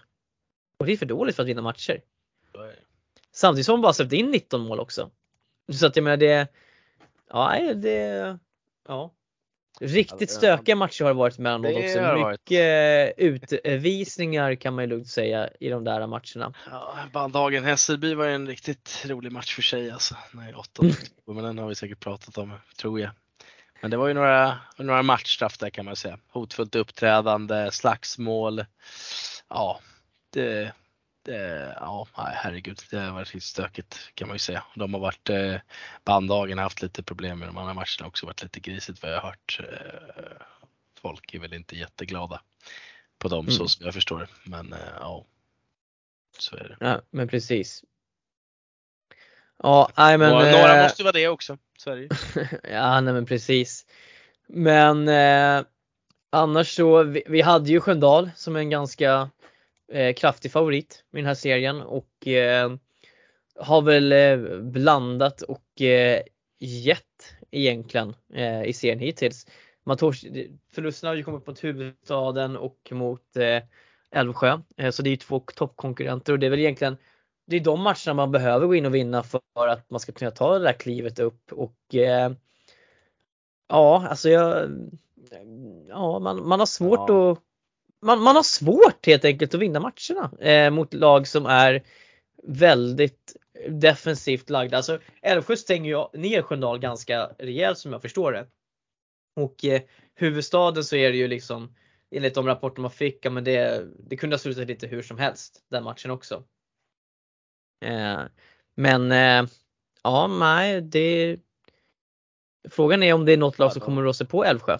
Nej, det är det. De, Sköndal får väl ha förhoppningen att eh, Älvsjö gör några dåliga matcher mot lagen under sen då kanske, eller några andra. Och, ja, annars så kommer man nog ha tufft att hämta ikapp det där lilla försprånget de har skapat sig nu. Och, eh, har man förlorat mot dem redan så ja, blir det än viktigare att vinna nästkommande matcher mot dem. Får vi se om de kan trampa ikapp lite där. Men eh, annars hamnar man ju utanför där om man inte kan jaga ikapp huvudstaden Älvsjö och knappt hamna på kvalplats. Så hamnar man trea så lär de nog vara ruskigt besvikna.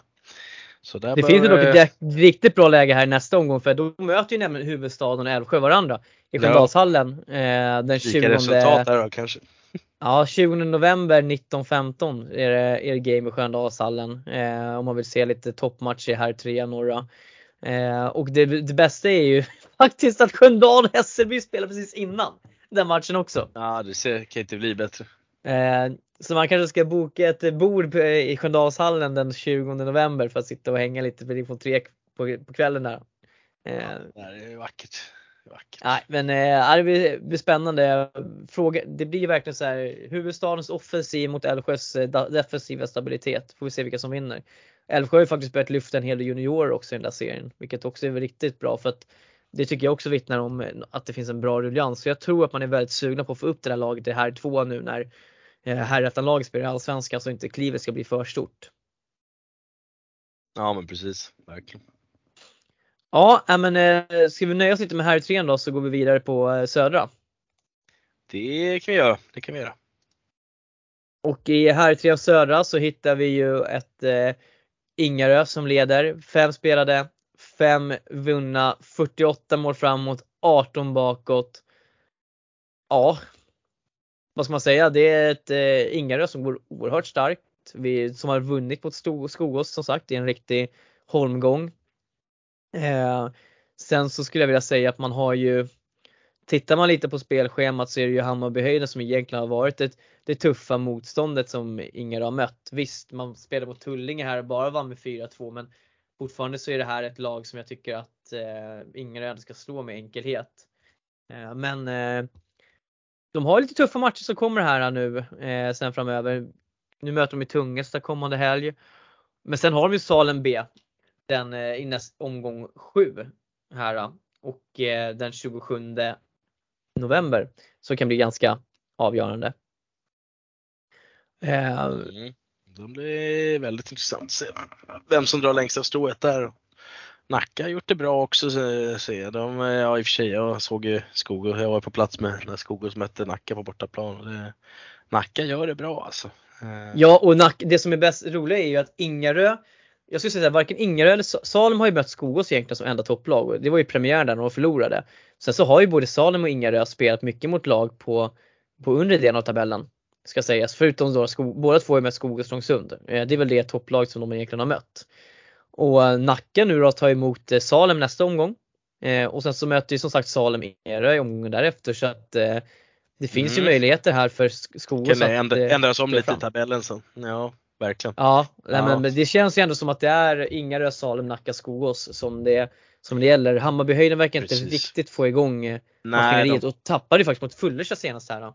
Ja, Eh, det, blandas och ges lite där också. De, man är väl mellan 8 till 10 gubbar varje match tror jag i Hammarbyhöjden så de har väl inte riktigt dragit igång det. Men det roliga är ju att se att de fortfarande ändå gör det bra och har en plus minus statistik på noll. Då. Så, gjort 30, släppt in 30 och, och gör det bra. De gör det bättre än lagen under som har betydligt större spelartrupp och sånt där. Och Värmdö B är man väl lite orolig för ändå. Bara tre, tre poäng, en vinst här. Eh, Mm. knackigt. Förväntade mig lite mer att de kanske skulle ligga över både Tomtberg och Fullersta. Men uh, ja, det, det, är ju några matcher kvar som sagt så vi får se. Notera även, om du går in och tittar på eh, Fullerstas match mot eh, Hammarbyhöjden. Notera de där härliga åldersskillnaderna i Tullestas lag. Jag tycker det är ändå lite så kul att se de här 20-åringarna glida runt med de här äldre, äldre gubbarna. Lite som Skogo sa med Farsta-killarna nu. Ja, verkligen. Ja, det är väl Christer Lås nu som får hänga med gubbarna i Alltså, ja, han är ju, han är ju med, det är han är min tränarkollega Tullinge där också. Han är med och ler lite ibland på träningarna. Eh, så jäkla äcklig alltså. så jäkla äcklig att mötas.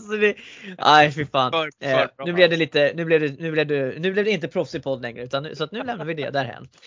Eh, men. Eh, ja, det var en intressant analys alltså. Ja, nej, men det är bra. Ja, ja. kör vi. Nej men eh, Tungesta B går tungt, det hade vi på föraning om. Tomtberg har också haft det tufft eh, här och även Värmdö. Alltså jag tycker inte att det är någon det är inga konstigheter egentligen utan det, det här är ju lag Nej. som vi räknar med skulle ligga där nere. Tullinge B ligger i mitten, fullt rimligt i och med vad man tappade. Och um, Ja, som sagt Nacka, bra. Alltså, riktigt bra. vet att en, av, en, av Nack, en av Nackas bästa spelare är att provträna med Farsta här vet jag i alla fall. Sen vet jag inte om jag ska outa vem det är men folk kanske fattar. Men, Nej, eh, men eh, det, det kanske den är ute så det gör väl ingenting. Men eh, ja, vi, låter, vi låter det vara därhän. Liksom. Ja, så får vi se. Han kommer nog kunna göra det, hjälpa Farsta. Så jag vet inte om det blir någon dubbel där eller vad som gäller. Men eh, nej, så är han Nackes bästa spelare i, i B-laget där. Jag ja. provtränar med Farsta här. Då, så vi får se. Ja. Se vad det blir i den biten. Ja, tittar man lite, jag tittade lite bara spännande på poängligan den här serien för vi har ju pratat lite om den här duellen mellan Sebastian Pettersson och Victor Jote bland annat. Då, och mm. Vi kan ju säga så här, Jote klev ju om här efter senaste omgången och ligger just nu på 20 poäng på fem matcher. Yes. Eh, ja. Precis före Eddie Moberg då och Ingarö eh, på 19. Sen är det ju, det är ju Axel Lutin, David Emanuels och Oskar Forstadius sen så på, som slutar topp 5. Så det är alltså fyra Eh, Inga spelar i topp 5 och eh, Viktor Jote då, då etta. Och som sagt, det förvånar mig inte utifrån vilket motstånd Ingarö har haft också men äh, Ingarö ser, ser starka, ser riktigt starka ut. Och ja, då har de även Kallio på topp 10 också. Ja exakt, nej Eddie Moberg är fantastisk spelare och även om man ska ta dina bedömningar, äcklig. Nej. Men eh, det är riktigt duktig. Och... Min bedömning var ju du som sa äh. att han var äcklig i huvudsak. Jag hängde ju på för att det stämmer. Ja, Christer Lås sa du var äcklig. Ja, ja, ja, Christer, ja, Lås är en äcklig, äcklig spelare. För att han ja, är så... Ah. Sla, slink. Ja, eller vad ska du säga? Ja, ja, Shit, barnförbjudet. Ja. Ja, klipp bort det där. Men vad fan. Ja. Ja, det, Ja, nej men. Eh... Så, nu börjar vi komma in sen, nu har vi poddat för länge snart. Så. Okay, ja, nej men ett, ja, ett, två, tre. Ja, Eddie Moberg är ju, han gör det ju riktigt bra. Han är han var riktigt grym mot Skogås också matchen, jag såg det och grisade till sig mycket och ja, kan även hänga poäng som vi ser här. Så det, här, det blir intressant hur många yngre spelare som kommer vara med på topp 10 eller topp 5 om man snackar så. Så det är väl de som får jaga Jota lite då kanske. Det är väl det ja. är. Så ja. Och eh, jag tänker vi lämnar här trean och ja. måste ju ändå skicka med en hyllning för att många av de som varit verksamma inom, inom innebandyn i Stockholm på här sidan eh, känner säkert till det här laget. Men det hände faktiskt någonting helt sensationellt här eh, i eh, den 5 november som vi inte lyfte förra podden. Men Mellansjö MK i herrarnas division 5 i Stockholm som är kanske ett utsedd tidigare av magasin som ett av Sveriges sämsta lag, förlåt. Eh, vinner typ sin första match på flera säsonger mot Bergfoten BKB med 3-2. Ja, det är fantastiskt. Alltså det är... det, det trodde man ju inte. Alltså det... Och tittar liksom på... Om man tittar på Mellansjös trupp. Alltså den är, den är enorm. Och sen tittar jag på deras lag efter matchen mot Bergfoten så är det ju typ bara några spelare. Men alltså det, förlåt, det, det är taskigt liksom att, skratta liksom. Men det, det, för de som varit med länge liksom, i de här bitarna så vet man om liksom att det Ja, jag vill också dock verkligen skicka med enormt mycket cred att de fortsätter ändå kämpa på med sin, sin verksamhet där. Eh, de tog faktiskt en vinst också i säsongen 2019-20 så ska jag säga. Så det är inte första gången men det är ändå i princip första gången på eh, två säsonger som de tar en vinst. Eh, så att eh, jag tycker ändå att de förtjänar en liten hyllning för att de tar, den där, för att de tar en vinst. Verkligen, det ska de ha. Det där, det är ruskigt bra. Så det de har ändå, kul. Då har de ändå släppt in 81 mål i år redan. Ja. På sex matcher. Yep. Det, ja nej. Ja, de kanske har hittat något. Får se om de kan bygga vidare på det.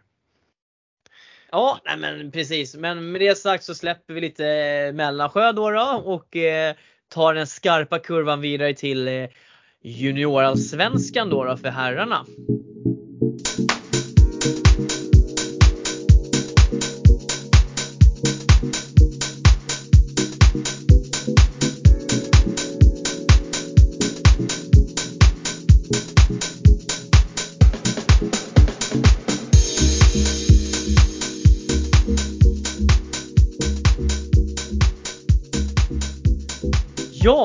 Vi ha lite fokus på här juniorallsvenskan här nu då och jag tänker att vi, varför ska vi inte börja med juniorallsvenskan, nu ska vi se så jag tänker rätt här, vad blir det? Det blir det va? Nej, inte det. Jo, det blir det, ser det. Eh, och eh, där vi fick, hade ett toppmöte i, eh, i måndags mellan Fars IBK Hammarby som vi har väntat länge på att få se och eh, som varit en riktig händelserik eh, match. Vi kan ju, vi kan ju dra plåstret med, med poängen men alltså to, Tobias Anders Olofsson, även kallad Tau, eh, går in och gör fyra mål den här matchen och visar väldigt fin form efter hans fina SM också. Och, eh, så det, det var ju riktigt eh, kul att se att han ändå tog med sig den, for, den formen han hade därifrån. Men eh, Line som sagt, vi vet ju att du var på plats så att eh, du kan väl kanske ta oss igenom det här toppmötet som jag vet att många är väldigt intresserade utav. Ja, nej men det var det. Eh, lagen har ju pumpat upp den här matchen bra också, inte minst Hammarby, så det, det, var, det var riktigt kul. Eh, ja, nästan ett fullsatt uh, Farstahallen till slut. det här laget skulle ha träning efter också så smög in sig på lite fler människor därefter. Så, men Ja, nej, matchen i sig då. Det, Lukas Hägglund hänger 0-1 där och så blir det ett ställningskrig där ett tag och eh, Hammarby kändes som de mest distinkta när det gällde att sätta dit dem. Tore Kvint eh, hänger 0-2 sen och Hammarby kändes som verkligen på G och såg ut som luften skulle gå ur eh, Farsta lite där. Men eh, Hammarby försvarade sig bra centralt i banan och Farsta ville gärna spela upp den centralt och det hade lite svårt att få ner bollen djupt tyckte jag på Hammarby. Eh, man sen slängde upp dem längs kanterna lite och kunde peta ner dem vidare så fick man ganska bra tryck på Hammarby och till slut verkade man väl förstå det tror jag att man eh, skulle sluta spela in det centralt på stillastående gubbe för där var Hammarby och, och tryckte direkt och vann bollen högt många gånger. Och Farsta ska väl bara vara glada att det inte rann in lite i baken där sen då. Men eh, ja, sen har vi ju fantastiska Tau som du pratade om som eh, kan göra mål eh, riktigt bra och får ju fina passningar av eh, William Forsman Eklund som var lite trött och slutkörd vet jag efter U19-helgen som han hade varit borta på. Eh, vet att han nämnde. Men eh, han hade lite kraft i sig ändå. Sen ja, kom en liten dubbelutvisning mellan Dylan Jönsson och Hjalmar Bergfeldt när de sprang ihop där och ja, vissa i publiken tyckte att det var väl bara att släppa men eh, ja. Domarna hade väl en liten tuff match. Period 1 hade de en ganska bra tyckte jag, gjorde det bra ifrån sig. Sen eh, blev det lite tyngre för Jakob Horyna och eh, Kerin McLean Mitchell där eh, som dömde den här matchen. Eh, sen eh, blev det lite, ja, Teddy Luka kommer och hänger en fin fin balja där. 2-3 målet. Eh, Forsman Eklund eh, svarade direkt efter när Kristoffer Helin fick komma in och spela lite. Han har ju haft körtelfeber och även stukad fot och tanken var att han bara skulle spela PP kanske. Eh, sen så jag vet att de bestämde sig för att han skulle vara inne när det var lite offensivt spel och ja, han gör mycket bra, Kristoffer Helin, även fast han inte är matchtränare eller vad man ska säga då, så kan han göra mycket med den där bollen och de fick ett bra snurr i, i den kedjan när han hoppade in där. Ja. Sen kommer lite taskiga utvisningar. Eh, Viktor Bränk drar på sig en och för hårt spel. Och Tau utnyttjar det och får en bra passning igen från Forsman Eklund. Då. Eh, sen, ja, sen drar ju eh, Farsta ifrån lite. Samuel Valdén Nilsson gör ett riktigt snyggt mål. Sen började, kändes det som att Farsta hade ganska bra kontroll på matchen i tredje perioden. Men då kommer även Tore Kvint och Teddy Luka och hänger både 5-4 och 5-5 då. Eh, Elliot Rydell får hoppa in där och göra en assist till Teddy Luka.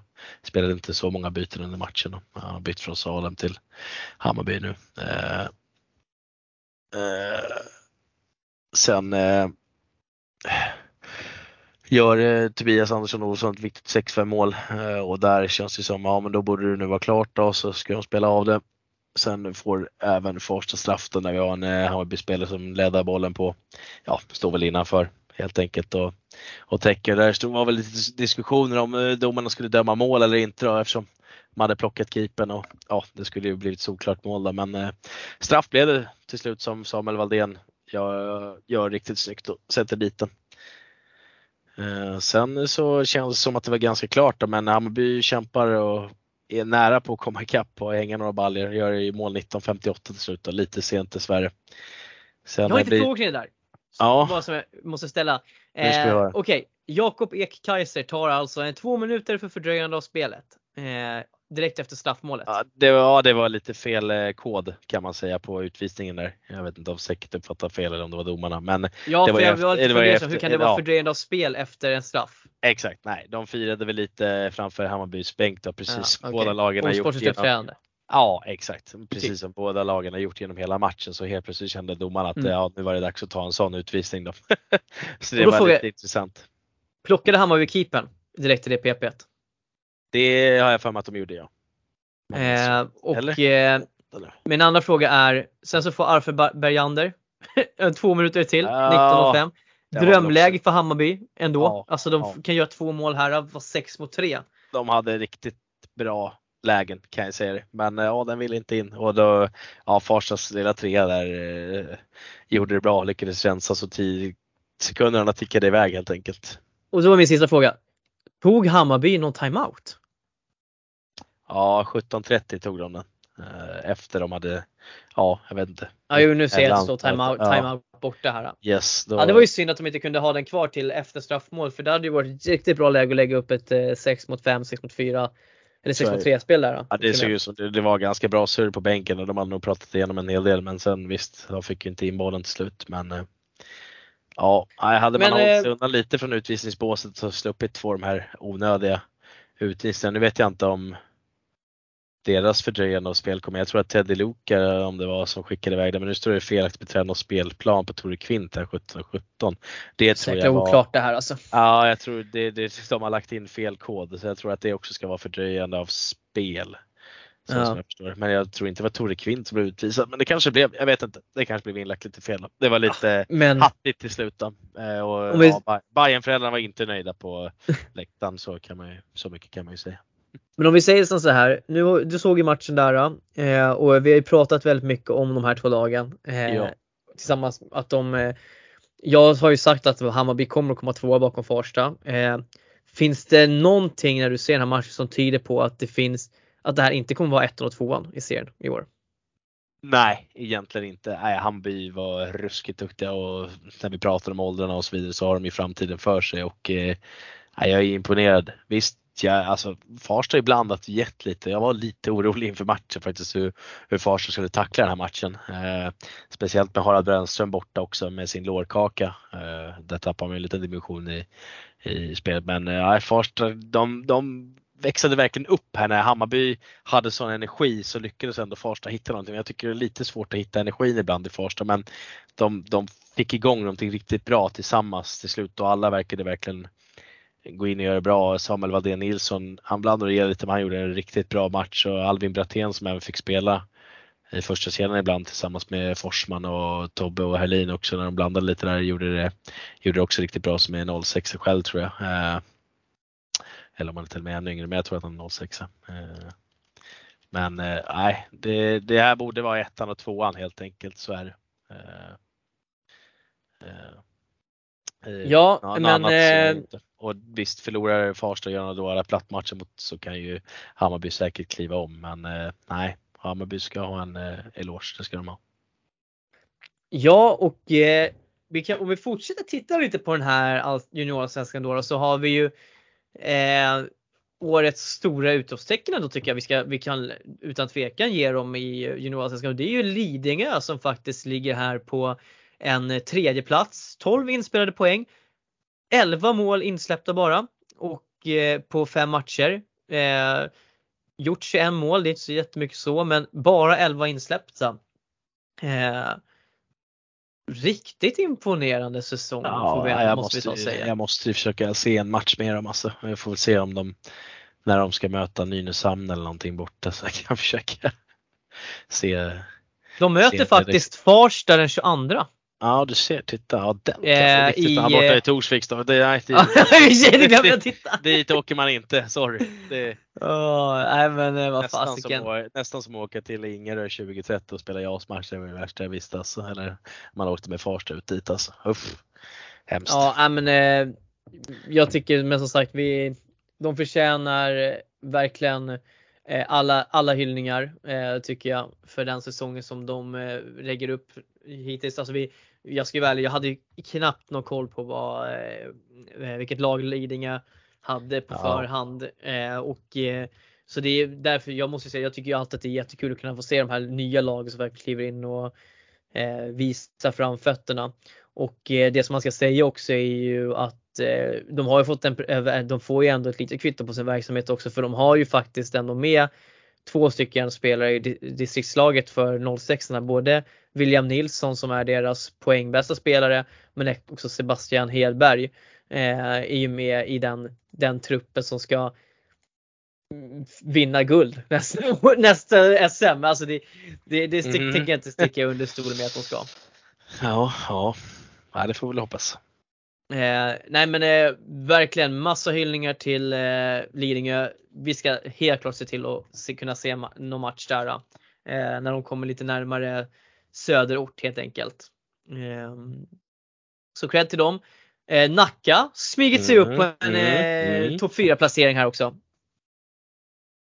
Vann ju nu mot Djurgården också. Djurgården Ja. som fortsätter gå tungt. Ja, nej, det är eh, verkligen vad, vad, är det som händer där undrar man också.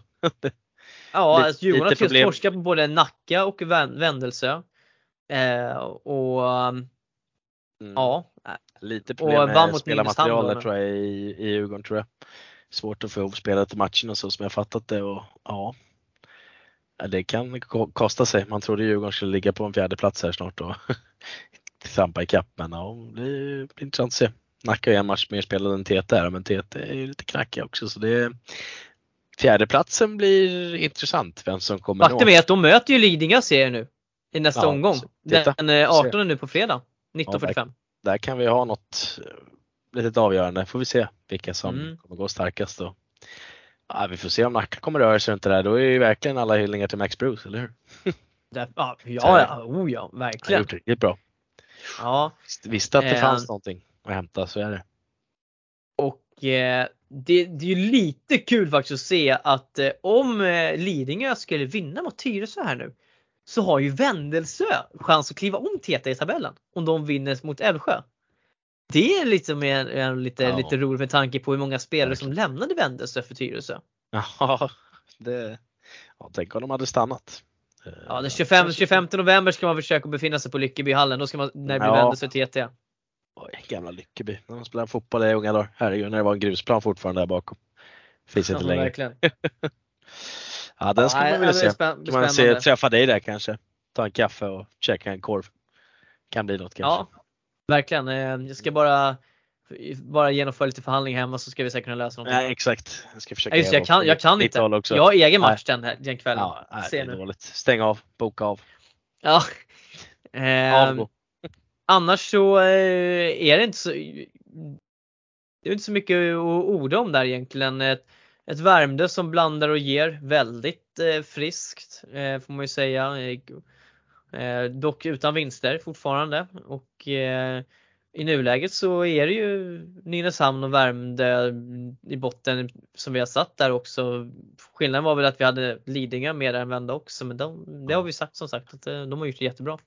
Ja, nej, där hade man ju noll koll faktiskt. Så nu har de ju motbevisat oss att vi, vi börjar ha mer koll på dem helt enkelt. Men Värmdö som Ja. också skulle gå lite under radarn just nu fortsätter de vara under radarn så vi får väl se. Någon Ja, självtillitelse då. Och vi får se när Nynäshamns första vinst kommer då. Det, eller första Mm. poäng. Vi får se när de kan tugga, tugga ikapp där. Vi får se. Ja, ja, men eh, med det sagt så tänker vi att vi kollar lite juniorsvenskan C då helt enkelt. Och eh, ja, Line, här har vi ju eh, Här har vi ju Vad är det som händer med Täby FC? Vad är det som händer? Sex inspelade poäng på sex matcher. Minus tre i målskillnad. Bara 27 gjorda mål framåt. Det är de alltså fjärde sämst i, i serien med. Vad är, vad vad är det som pågår? Ja, herregud. Däng mot eh, Åkersberga senaste ja, matchen med nej, 8-3. jag- Jag saknar ord. Jag saknar ord. nu börjar jag bli väldigt orolig. Visst att man kan ha inställningsproblem vissa matcher men det här eh, känns som att det är något helt annat nu. Att man inte alls eh, får till eh, någonting bra. Och, nej, ja, nej, vi får ta och ringa upp David Johansson och fråga vad det är som sker. men eh, nej. Jag, Ja, eller bjuda in coach, deras tränare liksom Ja, och surra lite. det- vad, hur känns det? Det tycker jag Ja. nästan är mer eh, befogat att höra liksom. Verk- Bara verkligen. surra lite. Ja, nej verkligen. Nå, några har- svar, men ja, man har ju många frågor.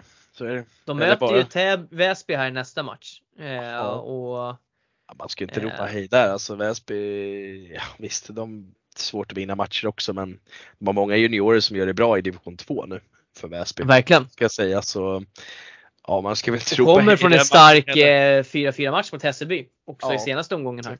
Nej, vinner Väs- Väsby här så då är man bara två poäng bakom Täby då blir det, nej, ja. det, ja, det blir läskigt alltså. Det, det, nej. Eh, det verkar satsa lite käppar i hjulen nu hos Täby. Vi får se om de kan hitta någon styrka och vinna här mot Väsby och få någon styrkebesked. Kliva ikapp. Det är ju tajt som sagt med poängen där. Eh, förutom då AIK som dominerar. Eh, Jag vill bara säga att jag var riktigt nära på att sätta res- resultat i den matchen. Jag tror jag sa typ eh, vad är det, 7 eh, eller vad säger jag, 5-4 eller 6-5 eller något sånt till AIK.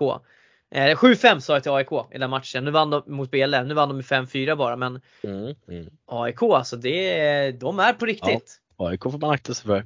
Vi vet ju att de byggde upp det bra förra, förra säsongen och nu bär det lite frukt här, verkligen. Ja. Och eh, nu fick man ju till och med ner eh, en riktigt, riktigt eh, tung eh, trio här i, i senaste JAS-matchen mot BL också. Man fick ju bland annat ner eh, Viktor Legdén fick man med, Jonas Rosén och Kim Gulott. Alltså det, det här det är ju det är tunga artillerier som kommer ner mot BL. Kan man ju säga. Alltså förstå vilka spelare man kan lägga in där. Då det kan man säga. Men ändå så gick det ändå lite knackigt i början och Bele hade väl, vad hade de, en 4-2 ledning va? Douglas Ja. Wetterstrand gör det riktigt bra som vanligt såklart. Eh, Ivar Sylvander, eh, lite passningar. Ja. Eh, och missade även en straff till exempel som kunde ha gått till en 5-2 ledning och då hade det ju känts nästan tack och godnatt där i period 3, 11 och 15 in.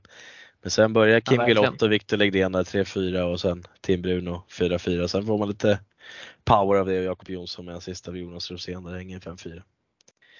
Ja, det, nej, det är starkt av AIK att komma tillbaka men eh, ja, med det laget så förväntade jag mig kanske lite, lite mer. Men eh, Bele gör det bra också. Jag trodde det skulle vara, gå lite knackigare. Men eh, nej, spännande. Nej, AIK har ju gjort det bra utan de här tre spelarna som till exempel kom ner och hjälpte till också. Så Ja, ja. Vi, vi får ju se. Eh, sen kan det ju vara kul om man kan nyttja dem kanske lite längre fram om man, eh, vankar slutspel eller så vidare. Och sånt där. Så kan man få på ett riktigt slagkraftigt lag. Så det är, nej, spännande. Ja men verkligen och eh, jag tänker så här, det är som du säger, de har ju gjort det väldigt, väldigt bra. De hade säkert kunnat vinna den här matchen även utan de här spelarna. Men det är ju ett otroligt styrkebesked att kunna slänga in de här tre ändå eh, inför sen när det börjar bli slutspel och sånt där. För det här är ju tre spelare som faktiskt kan gå in och vara jättestor skillnad i eventuell innebandyfest sen också framöver. Det kan det verkligen vara. Eh, det, nej, det, det kommer bli spännande att följa AIK faktiskt. Det får bli det Täby man trodde man skulle få se så kanske vi får ta och följa AIK istället helt enkelt. Och det är väl bra, det speglar väl lite hur föreningen börjar må. Visst att det går knackigt i SSL men att man har fått upp ett härlag i SSL och det kanske byggs på med lite junior, junior för att föreningen där går bättre också i, i de yngre leden också. Så det, ja, det är väl bra att de är på rätt väg där i alla fall då, klassiska AIK Jag tycker då, ändå det och även om jag tycker att det är tråkigt att Djurgården kanske också knackar lite eh, och Hammarby har ju inte så jättemycket fortfarande heller men jag tycker ändå att det är sjukt viktigt att de här föreningarna med de varumärkena som de har faktiskt får lag eh, och, som faktiskt, och som faktiskt gör att de är viktiga för innebandyutvecklingen i, i stan, eller i Stockholm i och med den dragningskraften som deras klubbemblem har. Eh, och eh, det kanske är tufft att lägga över det ansvaret på dem. men Jag tycker att det finns ett ansvar hos de här tre föreningarna att vara drivande på många sätt också. Ja men så är det ju verkligen. Det, det kommer ju alltid byggas upp mer folk då och sådär och det är väl bra. Man kan bygga på sina varumärken helt enkelt. Och AIK som ändå varit bra inom innebandyn ett, ett bra tag och Hammarby och Djurgården har väl inte riktigt varit i närheten av deras nivå om man säger så. så ja, det, det behövs ju. eh, Ja men just exakt, Så- men jag- AIK har ju alltid haft tufft med att de inte har haft en, en vettig junior eh, innebandy eller ungdomsinnebandy. Eh, och det är väl det som börjar hända liksom kanske lite där nu att man börjar få någon form, en, en bra liksom en bra linje från längst ner till längst upp om du förstår vad jag menar. Ja men precis. Jo, nej men jag hänger absolut med på vad du menar. Så det håller jag med om. Så det, ja. Får Ja, se nej, men, vart, eh, det, vart det bärgar helt enkelt. Får vi se. kommer bli kul att Ja följa. men precis. Eh, annars så, alltså det är Åkersberga hänger på, Rosersberg, Arlanda, så det är ju verkligen skulle ju vara, gå knackigt men ja, det är ju klart det finns potential i Åkersberga men eh, det skulle bli tajt där nere men nej, de gör det bra. Ja, de, det är ju Hässelby, Beleb, Hässelby, Rosjes, Åkersberga just nu som är i det, det är ett kluster där om tre platser känns som. För jag, det känns som att AIK känns väldigt eh, De känns väldigt starka och jag gissar på att de här tre fina spetsarna som de fick nu senast på Bele kommer även vara med i en match mot till exempel som Täby och Hässelby också. ja, Sen framledes. jag antar det. Har man redan använt dem den här gången mot Bele så känns det som att det, det borde jag tror att de, de här gubbarna vill vara ner och spela också. Jag, jag tror att Det det, tror jag gör skillnad. Alltså, man ser att det är någonting bra på gång. Och jag menar, då ger man ju hjälp till exempel som till en kille som Jakob Jonsson till exempel som är eh, en riktigt gudabenådad 06 eh, Som också har fått gjort SSL-premiär. Eh, men eh, har vi någonting mer på juniorallsvenskan där eller ska vi ta oss Eh, vidare? Jag vet inte, nej det är väl ingen idé att fastna så här. Vi, vi, annars så kan vi prata hur länge som helst egentligen om allt möjligt men eh, vi, vi, vi, vi släpper det helt enkelt och så återkommer vi. När det har rullat Precis. till. Ja, och eh, vi tar en liten paus innan vi är tillbaka.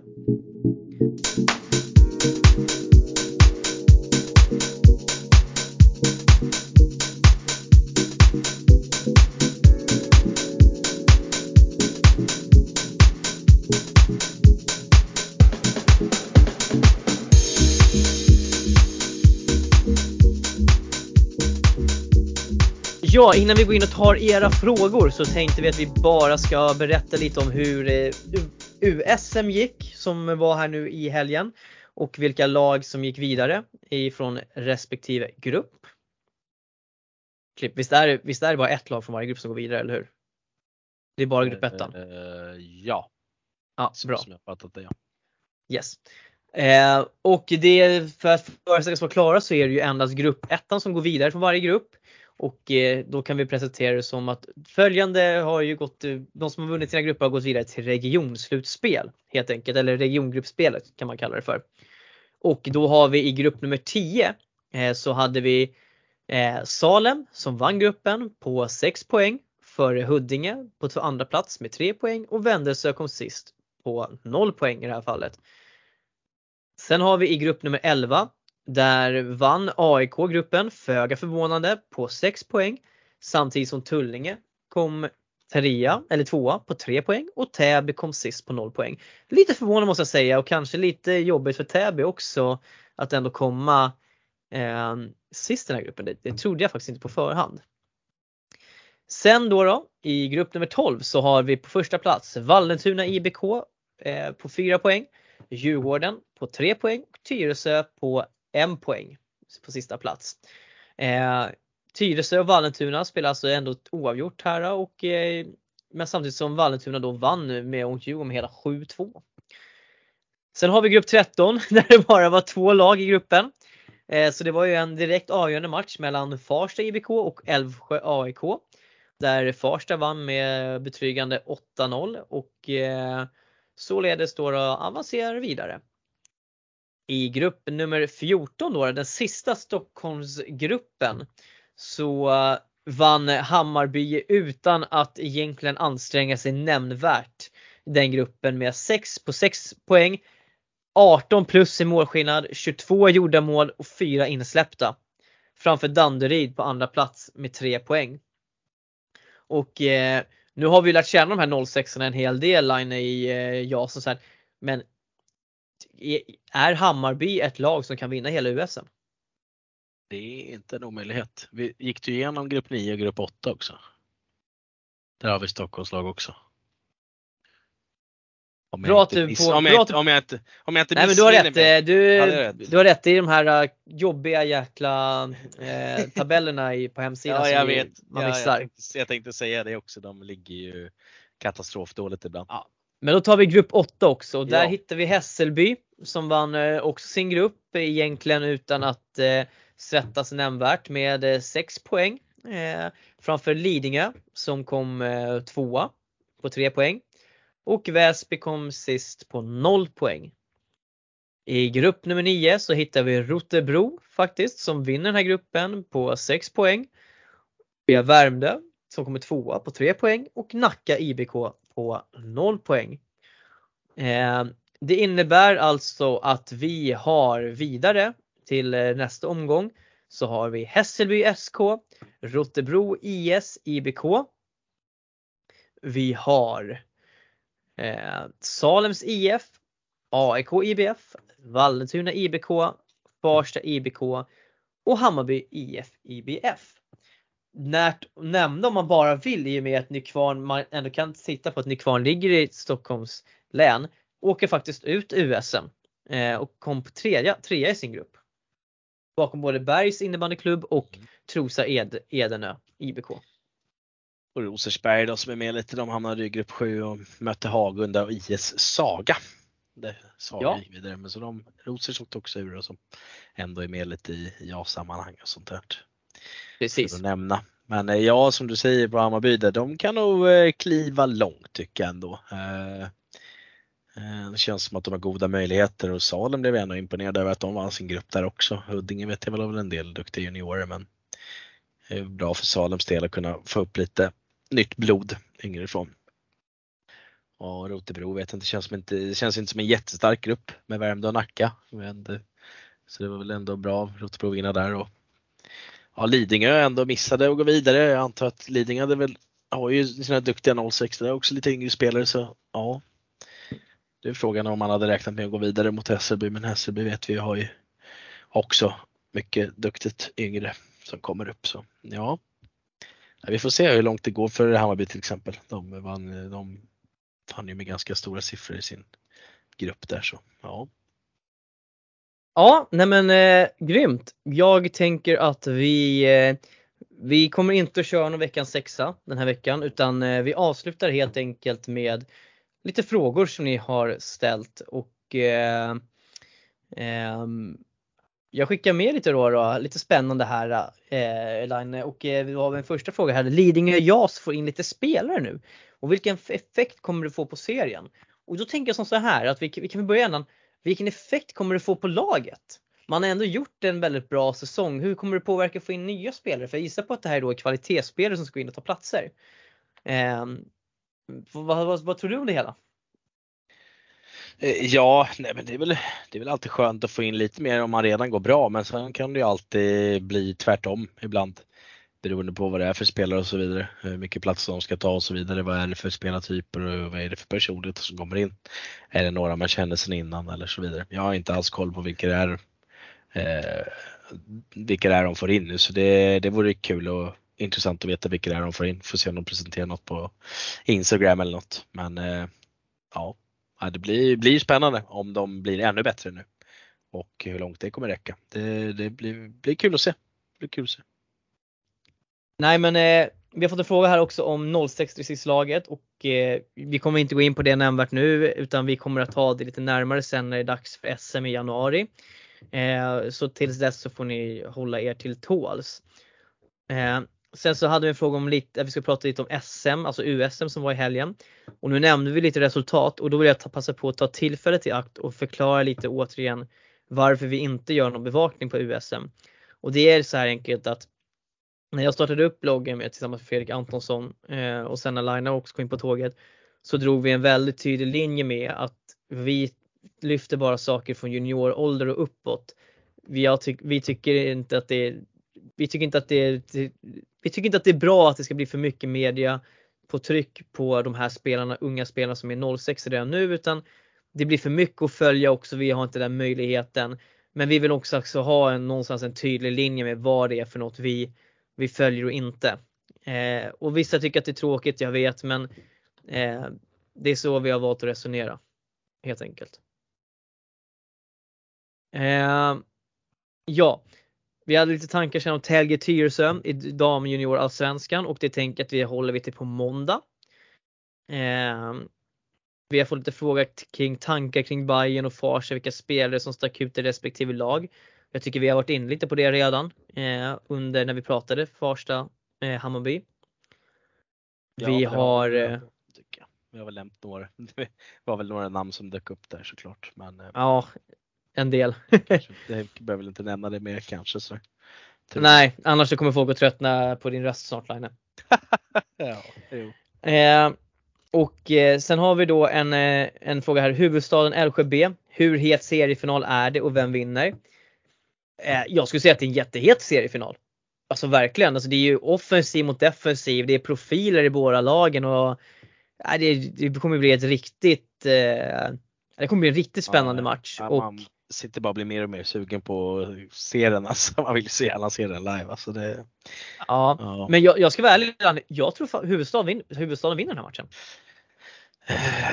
Ja, kan de täppa igen lite bakåt så kan de verkligen göra det. Framåt så har de ju extremt läskig power i Andreas Dahlqvist till exempel med eh, Torsson. Så det ja, blir intressant att se hur Älvsjö kan stänga ner det men det kanske de inte klarar av den här gången. Så, ja. Torsson kan väl stå från egen kassa och vispa in några Ja, jo det kan han ju göra. Så.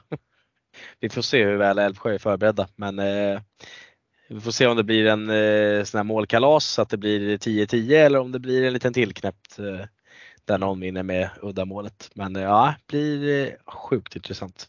Det måste man hålla koll på till helgen. Ja, sen har vi fått en fråga här varför Line inte är tillbaka i Farsta? ja du, ja nej då aviserade väl min avgång inför Eh, efter vi vann eh, Bäst i stan-guldet där och varit där en del. Du gör som alla gör.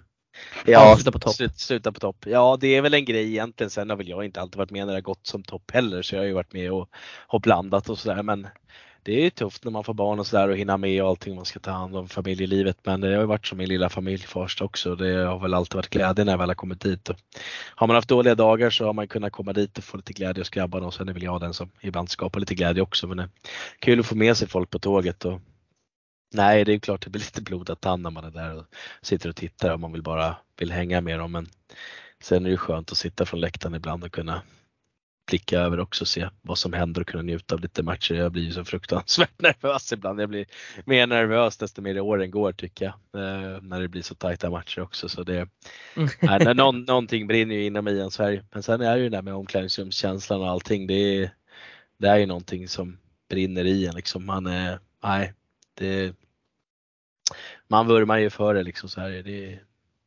det är kul. Nej, sen har ju radarpartnern varit Maximilian väldigt länge också som var där och tycker vi jobbade ganska bra ihop och han skulle också eh, lägga ner om man ska säga. Han skulle inte fortsätta tänkte och då, då kändes det väl som en bra kombo liksom att jag också släpper det lite grann. Eh, sen är han kvar och jobbar i föreningen med andra grejer och jag är väl hyfsat borta för det mesta men jag försöker väl hjälpa till lite, kommentera kanske herrlagsmatcher och sånt där. Och lite sådana grejer men ja, nej visst skulle man önska att man hade mer tid i valet då hade jag nog gärna satt min fot där. Så, nej, vi får väl se vad som händer men eh, nej, det är klart man saknar Sverige. Det, det är lite mm. tuff känsla. Det, det, det, folk, folk som har varit i den svängen förstår säkert vad jag menar och det, ja, nej, jag vet inte. Man blir lite tårögd när man pratar om det så vi, vi får släppa det. Yes, eh, nej men eh, jag eh, svarar en sista spännande fråga till sist. Och vilket är det bästa nio gymnasiet i stan? Det här är ju, är ju väldigt, väldigt spännande. Eh, och jag tänker att vi kan, det är, jag kan säga att det är svårt för mig att svara på det nu. Jag vet ju att eh, Kransen och eh, Solna är ju två väldigt, är ju väldigt framstående eh, och på olika sätt. Men eh, vi kan, det kanske är dags att bjuda in representanter från både Solna och eh, Kransen till podden och prata lite med dem. Kanske någon från Fredrika också. Det vore kul. Det vore kul. Kransen har ju hyfsat bra kontakt med. Jag har ju pratat med Tobbe Ljungholm ganska mycket genom åren när vi har pratat lite Farsta-spelare, haft kontakt med och varit tränare. Diskuterat mm. upplägg och så vidare. Så nej, de bedriver en riktigt bra verksamhet på eh, Kransen. Solna har jag faktiskt aldrig besökt. Jag har inte haft någon spelare riktigt där heller så det har väl varit svårt men det hade varit kul att se där. Det är väl Binge som är där och kör lite vet jag också. och Erik Börjesson klev väl in lite där nu också och skulle hjälpa till. Så de har ju både Kransen och Solna vet jag har ju ruskigt bra tränare på plats i alla fall. Och bra verksamhet. Ja nej men verkligen. Eh, och, men jag tänker så här, vi, vi siktar på att vi bjuder in dem. Det är ju faktiskt ändå ansökningstider nu också så det är ju Precis, ett väldigt bra tillfälle för dem att faktiskt marknadsföra sig. Ja, verkligen, verkligen. Men eh, vi återkommer om den helt enkelt så att eh, vi lämnar tyvärr svaren lite obesvarade för närvarande ja. men lovar att återkomma med, med en pratstund om nio då framledes. Helt enkelt. Ja. ja. Men eh, Line, vi har inte så mycket mer så utan eh, det blev ett litet matnyttigt avsnitt så här på dagen ändå eh, och eh, innan vi sep separerar det här, ah, shit det låter som att vi är ett par här nästan men eh, Okej, okay, ja men innan vi Ja, vi har ju alltid en dejt varje måndag här då, då. Ja. Innan vi skriver på skilsmässan här, är det någonting som du skulle vilja säga till våra lyssnare? Den, den eviga frågan. Nej, det, är väl, det känns som att man blir en repeterande papegoja men eh, ja, följer ni inte oss så gör det gärna. Lyssna på podden, ge ett betyg. Det uppskattas massor. Fortsätt ställa frågor. Det sen ber vi om ursäkt som alltid att vi inte alltid hinner svara på allting. Vi försöker så gott vi kan. Eh, även under frågestunden och sånt också. Vissa saker tas upp lite senare och sådär. Eh, vi, det här är underbart, det kommer bara mer och mer följare på Instagram också till exempel. Jag tycker det är skitkul. Och, äh, det är underbart att vi fått igång där och tycker det är, äh, det är kul att folk lyssnar helt enkelt. Eh, så det är bara att fortsätta, fortsätta med det tycker jag. Det är roligt. Jag kunde inte ha sagt det bättre själv. Eh, och som sagt, tack för att ni lyssnade och eh, så hörs vi igen till eh, nästa vecka och då planerar vi som sagt att släppa på vanlig dag vilket är i grund och botten så är det onsdagarna som vi brukar släppa på så att ni får eh, vi ses då igen helt enkelt så får ni ha det bra. Hej då! Ciao, ciao!